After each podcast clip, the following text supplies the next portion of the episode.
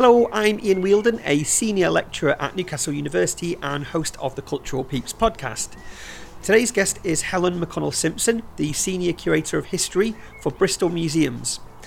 In our chat, we talk about Helen's roles as an Arts and Humanities Research Council Senior Awards Officer, a Social History Curator trainee at Herbert Art Gallery and Museum, and as a Grants Officer at the Heritage Lottery Fund. We also chat about how important Helen has found being a member of the Social History Curators Group, particularly in relation to career development and networking. Helen has also undertaken a number of roles at Bristol Museum. She's worked as a curator at Scott House and then as a museum development officer during the pandemic before taking up her current role at Bristol Museums in 2021. This interview was recorded by Zoom in May 2023 and is an edited version of a longer conversation. As usual, there are links to the various projects and organisations in the podcast notes, so you can follow up on anything you want to know more about there. Thanks again to Helen for the interview, and I hope you enjoy this episode.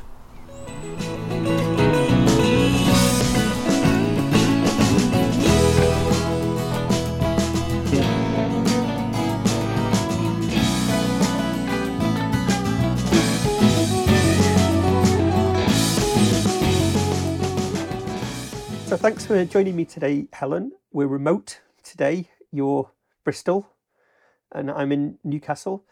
Could we just start off by hearing a little bit about what it is that you do? What's your job and what does that look and feel like on a day to day basis? Absolutely, yeah. So I am the Senior Curator of History for Bristol Museums, which is a local authority museum service with seven sites, um, two sort of main sites.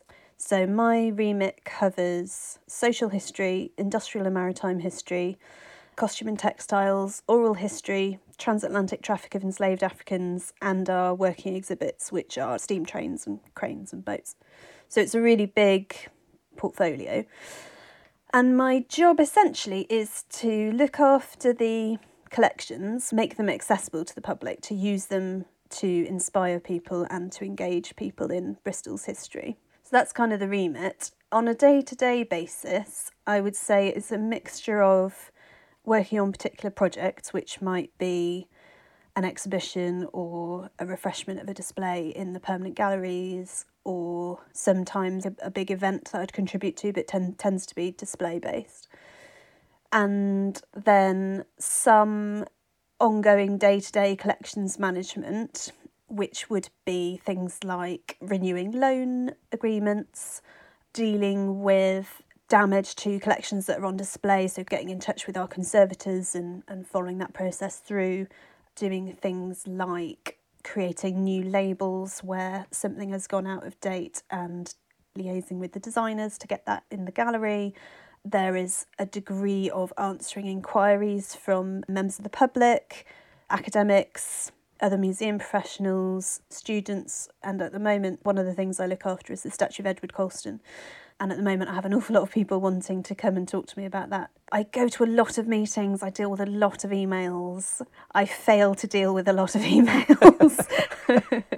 um, and I manage a team of uh, what was three members of staff, but we've unfortunately just had some cuts to our budget, and one members of staff has been made redundant. So I've now got two. So I do some sort of people management and workload management. I think that's about it. Do you also manage and look after people from collections and similarly on the learning side of that? Does your role kind of sit somewhere in between those those two different teams and and how do you interact with them so i'm as i say i'm in quite a large local authority service and i think the way that those are structured you know, is different from the way other museums are structured, but also varies between them. So we have specific learning staff that I don't really have that much to do with, to be honest, because they have quite a developed program of workshops which they roll out to schools. So would only be in the development of a new workshop that I might feed into that. What we've got conservators who who will deal with the objects if they are damaged or assessing them when something's coming in. Um, but I know some places have got like a collections manager, like we don't have any of that. We do all of that within the team. We do have some dedicated documentation staff within the museum service, but we do most of our own documentation within the team because of the way it's historically worked across the different sites because I work at M Shed, which is the City History Museum down on the dock in Bristol, and Blaise Museum, which is our more traditional social history museum. And then there is Bristol Museum and Art Gallery, which is the sort of big Victorian institution. And almost everybody else works there. and so a lot of the sort of processes that go on in terms of, you know, documentation support, conservator support, it can be tricky to access that when you're at a different site. And I think that's probably, I imagine that applies to, to other places as well. But that's one of the things that I'm going to try and tackle now that we've, particularly with a reduced team, to try and make sure that we're really integrated and, and that we're not trying to do too much ourselves. So you, you mentioned before um, the Colston statue.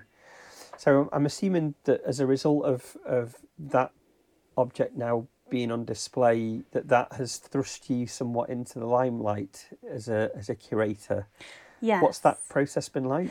Well, it's a bit of a weird one. So when the statue came down in um, summer 2020, it was brought to the museum service, but I wasn't in post at that point. So i I've been in this role since August 2021.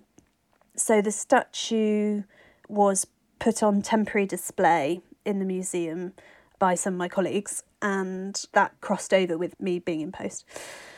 And we undertook a big public survey to find out what people wanted us to do with the statue. And the very clear instruction that came back was put it on display long term in M Shed. And so we took it off display at the end of the temporary display, and now I'm tasked with developing the longer term display.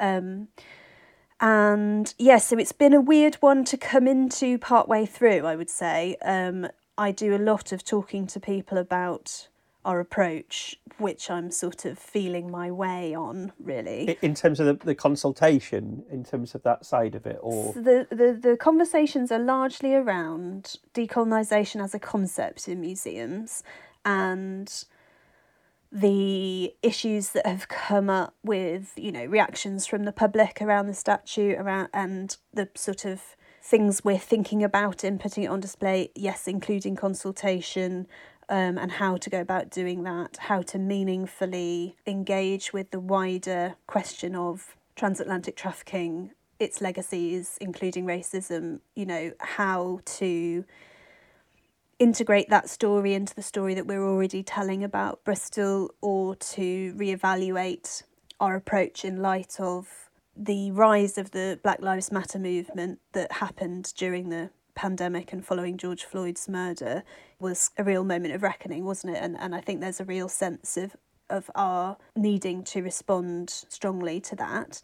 But obviously this is a topic which has been live for a long time. You know, it's not as though this is you know it's it's not new. And so there's also a, a case of kind of thinking about our sort of journey as an organisation and how we've approached this topic in the past and what we've learnt and and where we're trying to move move to. Right. Um so you, you mentioned your background in social history. So is curatorial work something that you always wanted to do or did you have different ambitions when you were first thinking about potential career paths that you might have taken? I didn't necessarily know enough about the museum sector when I first became interested in it to be able to identify that as as the role I wanted. Um, I've always been very interested in um, democratizing of history and sort of sharing of power, and so I think sort of community engagement could have been a, a path I went down, but as I did my masters at Newcastle and learnt more about the different topics, I think it became clear that the collections were quite central to my enjoyment and using the collections for engaging with people that that you know I'm I'm not a real object focused person but I really like to have have them as the kind of starting point for that engagement um, I started um, my career in, um, I worked in a, a funding organisation. Um, so I did an English degree, and then I worked in a funding organisation, one of the research councils um, that funds university research. Um, and I got onto the team which worked with history and heritage and had some museums who were applying as, as partners with academics. And just became really fascinated by what museums did and how practices had changed since I was a kid and that kind of stereotypical idea of, of museums. And I'd always had a real interest in history, but I, I didn't think I was clever enough to just be a history academic.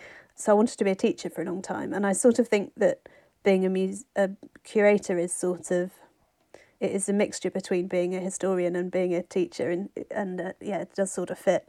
It's quite interesting that you say there about not feeling clever enough to be a history like a history lecturer. Is that what you yeah yeah. So is it was that just a perception that you had that you weren't academically within that ballpark or was it were you just doing yourself down perhaps unnecessarily?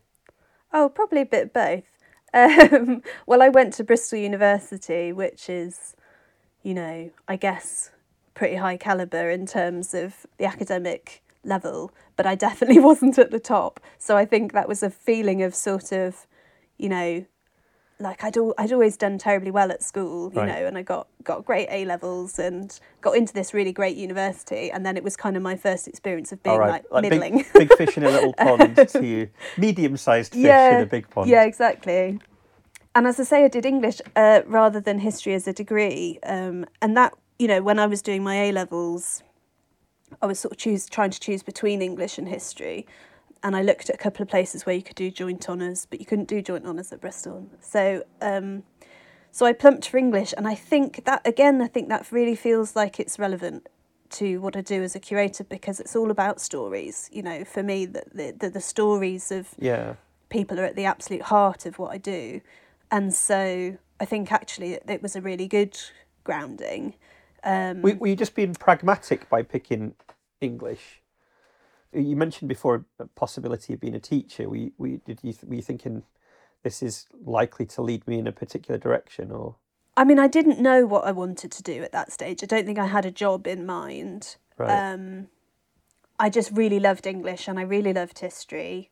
And then I think maybe it was a case of just choosing based on the individual universities and courses that were available, you know, and as soon as I visited Bristol, I absolutely adored it and really wanted to be in Bristol. So, did you do the job, the AHRC job, after your English degree, but before you did your MA? Yes, yeah. So, graduated, worked as a receptionist and a dentist. That was not fun. And then I got the job at AHRC. And at that time, it was a real entry level job. And basically, you had to have an, a degree in an arts subject and it was yeah, it was great. It was lovely. Um, but I kind of gradually, as I say, got got really interested in what museums did, and then it was uh, very pragmatic. So the uh, the research council at that time was based in Bristol, and then the offices were moving to Swindon, and I knew I didn't want to work in Swindon, and so it was kind of a natural break point, and so I sort of started finding out about museums and discovered that uh, you, well, uh, sort of felt like you had to do an MA. Um, so we, we were you seeing jobs at that point where that was an essential? Because there was a period there where those degrees were essential. It's not, not so much now, but it definitely was always seemed to be on the criteria. I don't know quite how I started learning about museums in terms of the routes in obviously I worked for the funding council, so I knew that you could get a sort of scholarship to do an MA, which which I applied for and, and was lucky enough to receive. Um, so this was 2012 is when I did my MA. So there were only really a few places that were doing the course.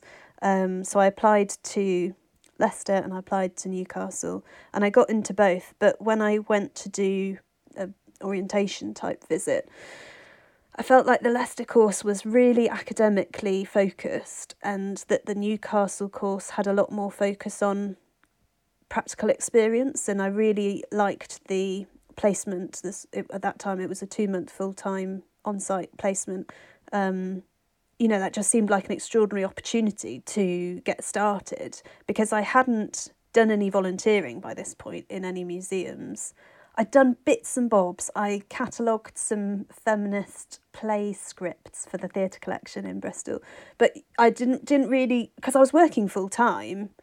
you know, Yeah, it's, it's really, really hard. hard. There, there wasn't really an opportunity to to do a load of volunteering, and I sort of thought actually, if I was to do, you know, the things that would be available at the weekend would be like front of house at an event or Yeah. something, and it didn't really feel like that was going to add much. Um, because I knew I wanted to be sort of behind the scenes. Yeah. And so, yeah, I applied for the MA, I got the funding, moved to Newcastle, and I just loved it. I was just absolutely fascinated.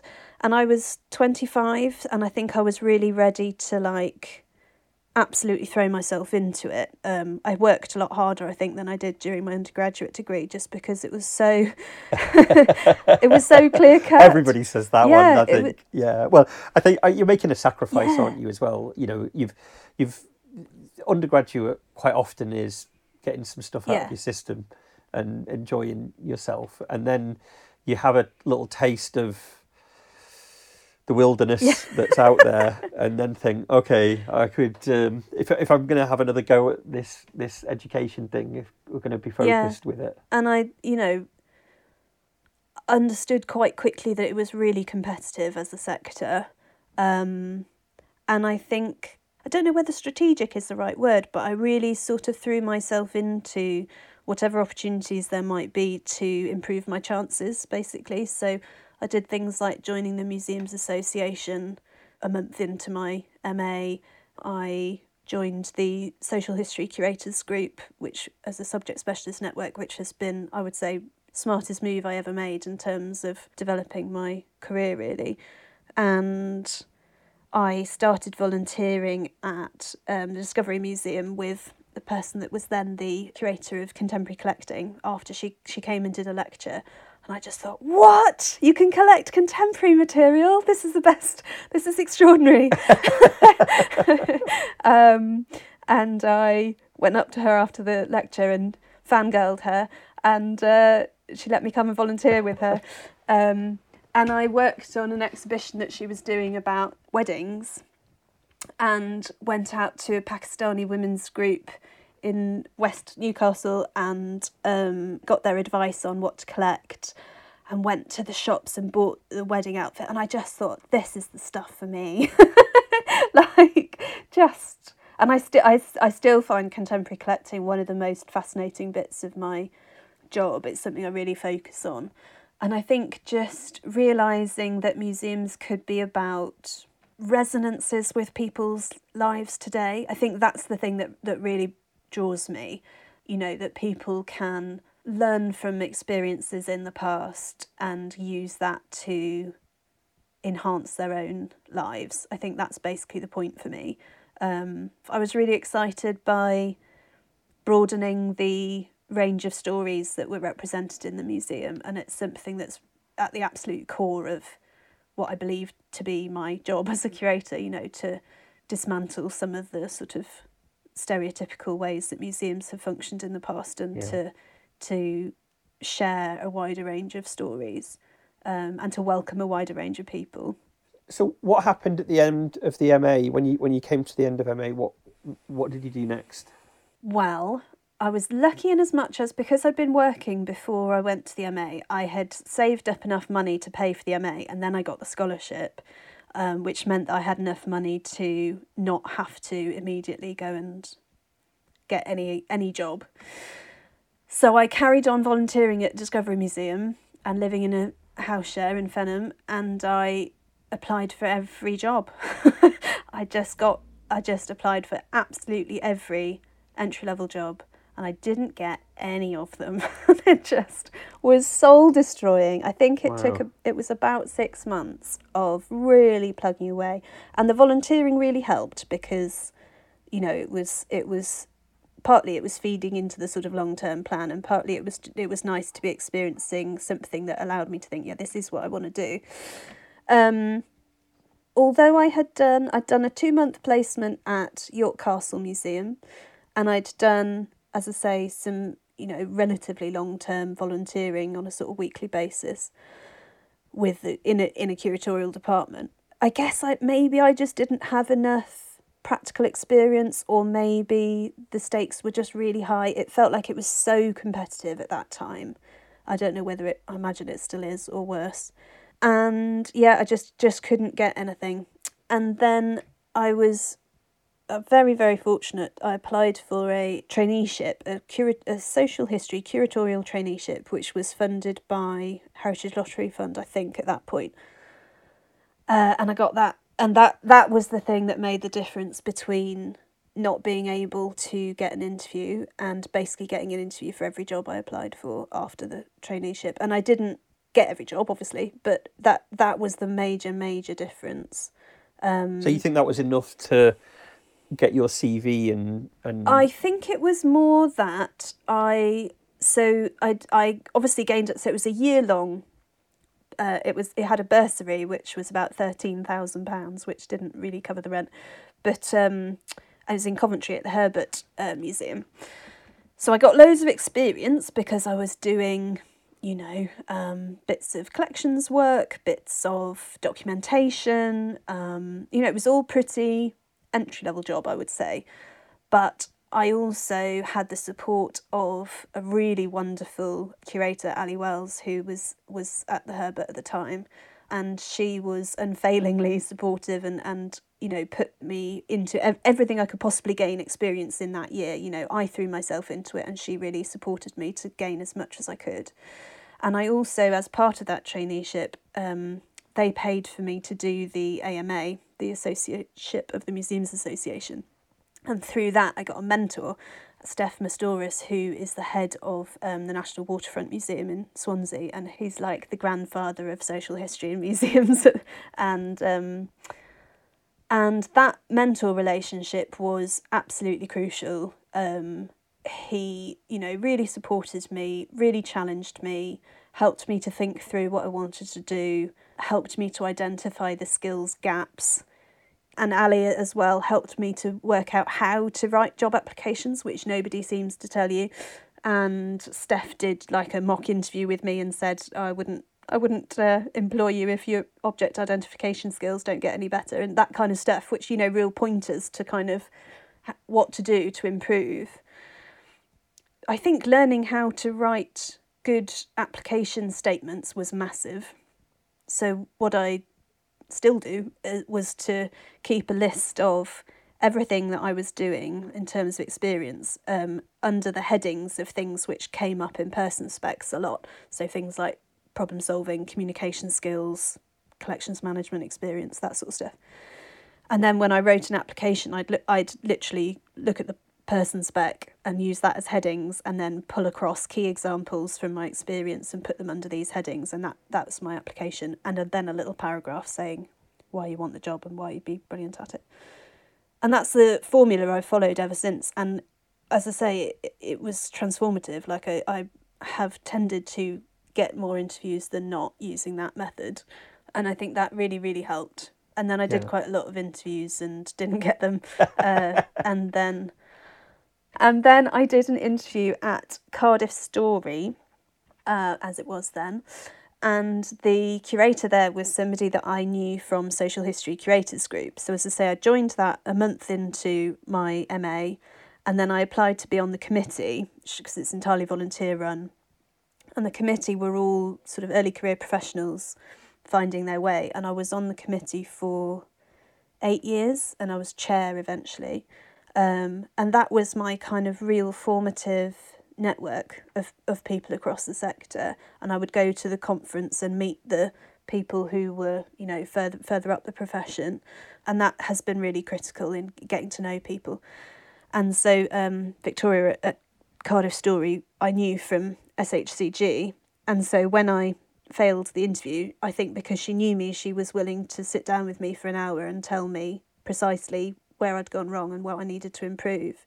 And her taking the time to do that was again transformative. Yeah. And I got the next job that I applied for, which was in Bristol. So that network's really important, but both the really network important. and the mentoring is yeah. You know, a combination of that stuff at the Herbert, mentoring, AMA, a real insight for someone to sit down and, and explain because otherwise you speculate, don't you? What, yeah. did I do wrong? And then you have to try it again and see whether Yeah, your definitely. analysis of that was correct or whether your analysis was.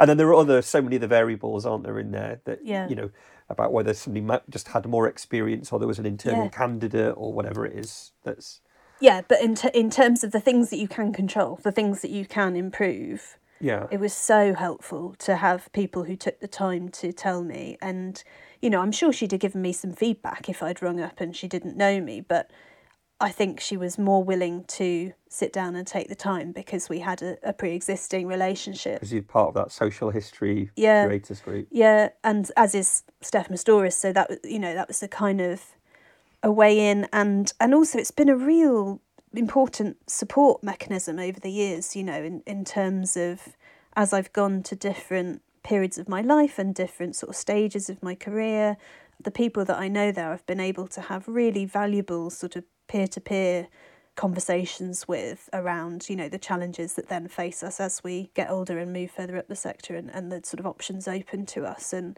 So you, you moved back to Bristol then. yeah so that was always the plan Ah, well, that was the question I was going to ask. Was that an intended?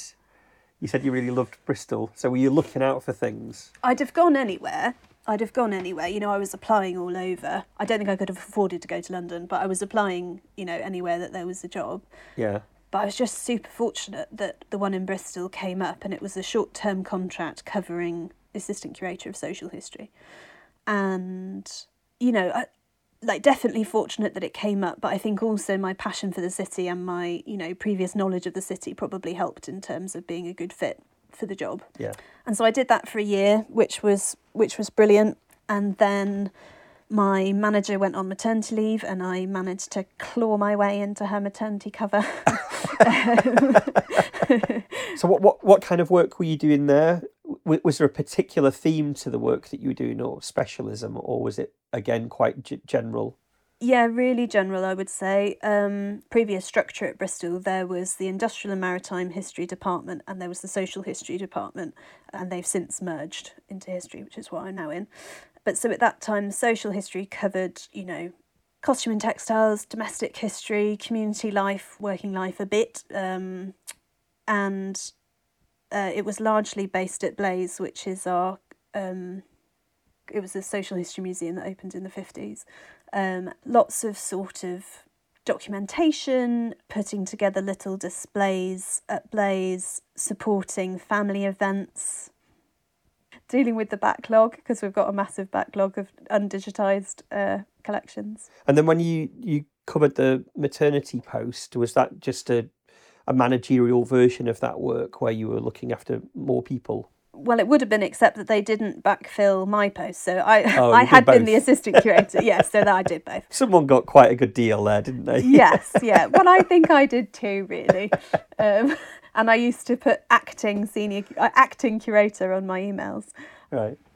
Well, that's. I mean, those, those things are Yeah. uh, they're, they're important. I mean, that must have been important Yeah. for you to have mentioned it. You know, that must have been quite a big thing to have. Yeah, yeah, definitely. Added that in. Um, well, and you know what it meant was that rather than being managed by someone else within the subject specialist department, I was the subject specialist department. So it, it definitely felt like a step up, you know. And Yeah. yeah, it was great. I really enjoyed that, and I worked on a really wonderful exhibition about um, Bristol during the First World War because this was during the centenary of the end of the First World War, and that was fascinating and my first experience of working on a really big exhibition, temporary exhibition, and I was working with a really experienced, long-standing curator. You know, I re- learnt an awful lot from her. Did loads of loans to go into the um, exhibition. Did you know public call outs, finding stories, research, and that was all absolutely brilliant. Uh, really enjoyed it. And then I did another couple of short term contracts at assistant curator level at Bristol to kind of cover bits and pieces of work. And that's the other thing, you know, I think once you've got your foot in the door, my experience has been that people are, are creative in finding ways to keep you, which I really appreciated. There was a the, the head of collections and archives at that time at, at Bristol was very Yeah. instrumental in supporting me and also in, you know, finding finding ways to keep me on the books, which was brilliant. But then I threw a curveball in and I wanted to have a baby. And if you if you have a baby when you are on a short-term contract, you don't have a job to go back to and you don't get maternity pay. So I hung on for ages. I say ages, probably, you know, a year trying to get a permanent job. But by that point, you know, I'd got married, my husband was working in Bristol, so we, we didn't feel able to relocate very readily because he was at the start of his career as well, you know, and he had just managed to sort of claw into his first job and, you know, so it wasn't a case of, you know, him being able to easily up sticks. And as I say, I wanted to have a kid. Um, and so in the end, I just decided to prioritize having the baby and I left at the end of a short term contract with nothing to go back to. I got maternity allowance, which is about ten pounds a week. Or it's not. It's not, but it's really not very much money. Um, it's a real issue, isn't it, for people of a certain age, uh, where more often than not the contracts that are offered are fixed term, whether it's one year or eighteen months, off for the duration of a of a of yeah. a project, and it you know it leaves you completely in in limbo, mm. doesn't it? that kind of huge. It's a, it's a, a real problem.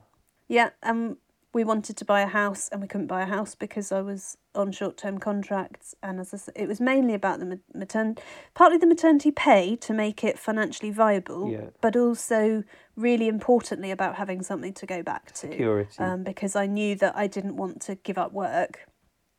And the idea of job hunting with a nine month old baby was, you know, really unappealing and was not pleasant, I'll say.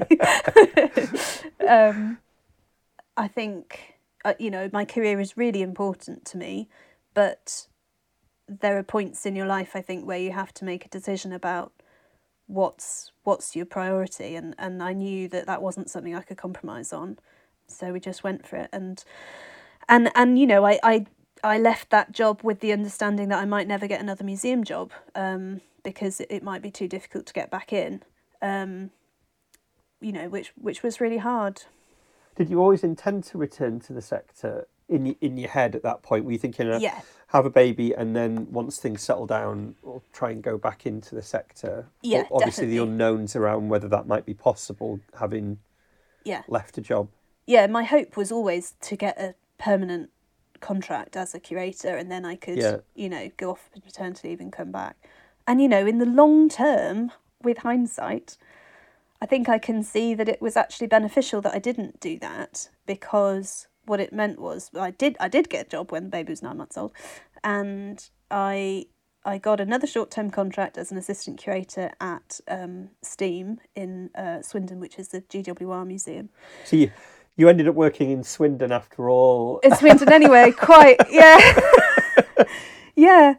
So that one was, you know, a level down from the post that I'd covered as a maternity leave. So it felt like a little bit of a step down. Right. It was um, very focused on industrial history. And, and at the time, I was much more, you know, social. So it felt like a bit of a sidestep. And it was in Swindon and it had a commute and it wasn't a great deal of money. And so it was definitely like a really pragmatic choice in terms of I need a job it's in the museum sector. I won't have to move house. And also, you know, I just had my first baby and I needed something that wasn't, I wasn't ready for like a big step up challenge at that point. Yeah.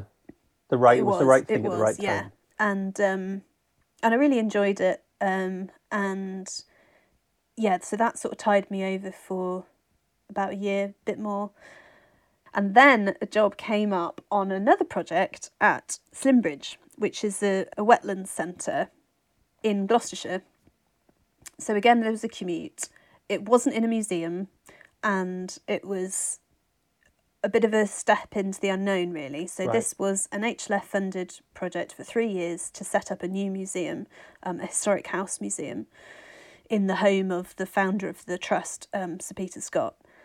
And I'd never worked in a historic house. I would be the only museum professional on the staff it wasn't strictly curatorial. So it was a real kind of left field move, but it was a decent length of contract, it was decent money, and it was really interesting. And what it did was allow me to fill in a load of gaps that I don't think I'd have done if I was in a straight curatorial job in a bigger museum, because one of the problems I've seen is that if you work in an assistant curator job, you don't necessarily gain the skills you need to be a curator these days. So things like project management, budget management, people management, you can't actually gain those skills in the in the job below that you need for the job above.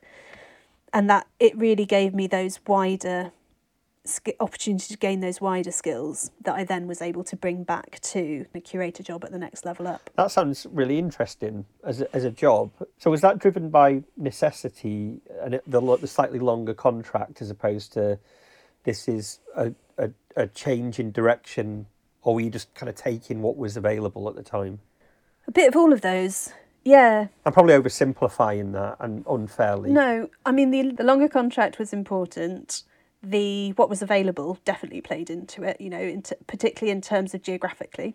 But also, I was really excited by the opportunity because I think I was ready to go out on my own in terms of having more responsibility.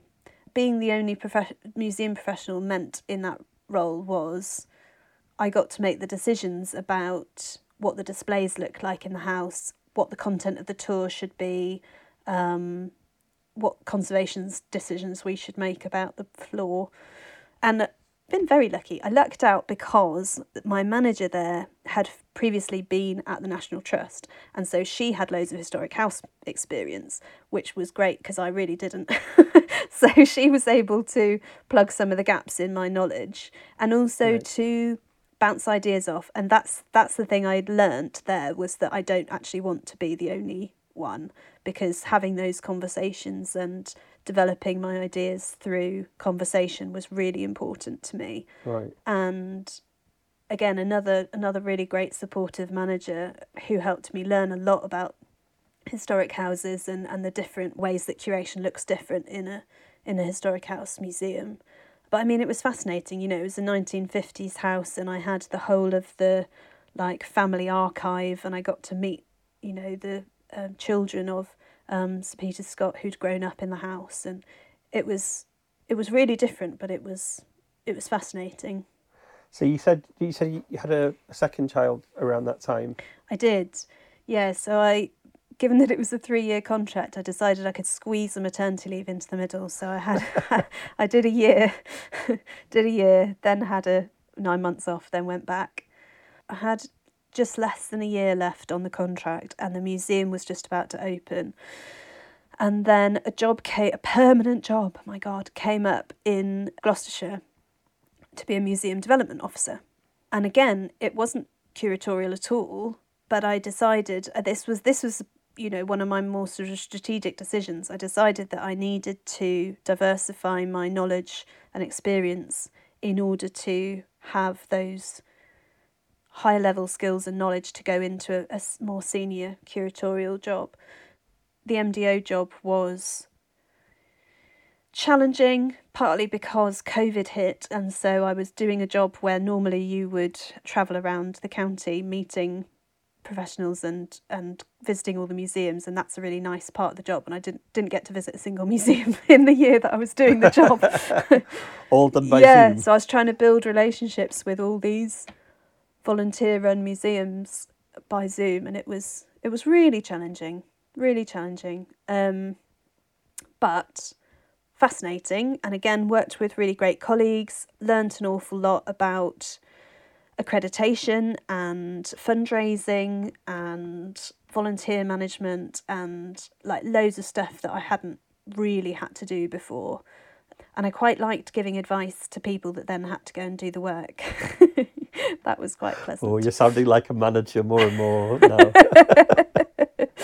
um, well, and also by this point, because I had two kids, some of it was about what could you do part time. You know, Yeah. so so a lot of it is- has been pretty practical, or at least had practical considerations. Along, it hasn't always been a sort of free choice as to precisely what I want to do. yeah. yeah.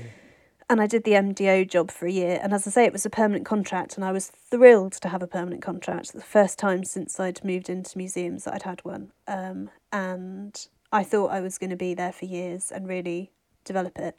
So, so you're really thinking about potential management roles at this point by, by then? Yeah, I have been fairly strategic in as much as um, I, had always kept in touch with Bristol Museums, um, and they changed the structure so that there was only one senior curator of history. And I basically had my eye on that job for years. Um, and uh, of all the museums within the geographical area that I could get to, it was it's the one that I really really want to work for. Um, like I, I literally would look at the person spec for this role and think like, what have I got? What haven't I got? How do I how do I gain these skills?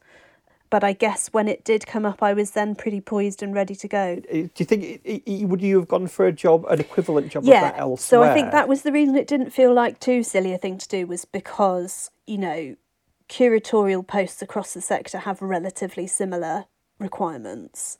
Um, yeah. So essentially, what I was doing was sort of training myself to be a more senior level curator. It's just that I, you know, had identified a place that I wanted to do that. I guess I was restricted in terms of where else because of all the practical stuff I've talked about with having, you know, my husband and my children being quite set in in where we were. Yeah. But yes, I was still looking at other jobs. You know, I was looking at the Leicester Museum's job desk every week for years. You know, I, I was always kind of aware of what was coming up, what might be available. Yeah, yeah. And when I went for the interview for my current job, I did think like, you know, if I don't get this job, I'm going to have to have a genuine rethink about the direction of my career because I had literally been, you know, aiming for the job for for years, and and and a, there'd have, there'd have been a sort of mourning period, you know, if I hadn't got it in terms yeah. of like, if this this approach hasn't worked, what do I do next? And I don't think I'd have yeah, yeah. left the sector, but I think I'd have needed to rethink and expand and um, that takes us to where where we are now. So, what does the future look like? What what things are you working on moving forward? So, my plan really is to develop as a curator at a higher level because the problem I've found with the short-term contracts and I think they were they were kind of good at the beginning of my career because as I say I was kind of gaining experience and skills in in quite a wide um, spectrum of things but what I really want to do now is to get better at being a curator and I think in order to do that you have to have some time in one place with one collection. That's my feeling. Right.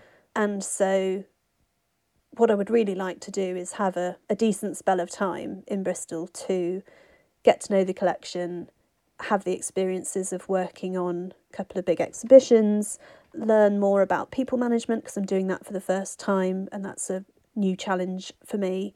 Think about my practice, continue with the sort of networking to develop ideas about what sort of curator I want to be. Yeah, I really feel like it's a kind of deepening and and improving of those skills. I feel like I was working really hard to get here and now I want to bed in and gain the things that I have been hoping that this job will allow me to achieve. Thank you very much for your time today. It's brilliant to chat and it's really interesting to hear your journey and, and the complexities of, of decision making around starting a family and trying to balance that with different types of contract within the, the museum sector. But thank you for your time. I really appreciate it. You're really welcome.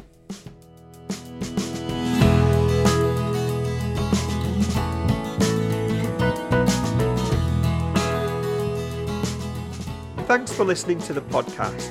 Don't forget, you can follow us on Twitter, Instagram, SoundCloud, and Facebook using the handle Cultural Peeps. And if you want a bit more information about the Careers Pathway project or about any of the conversations or participants, then there's a project blog which is available at culturalpeeps.wordpress.com.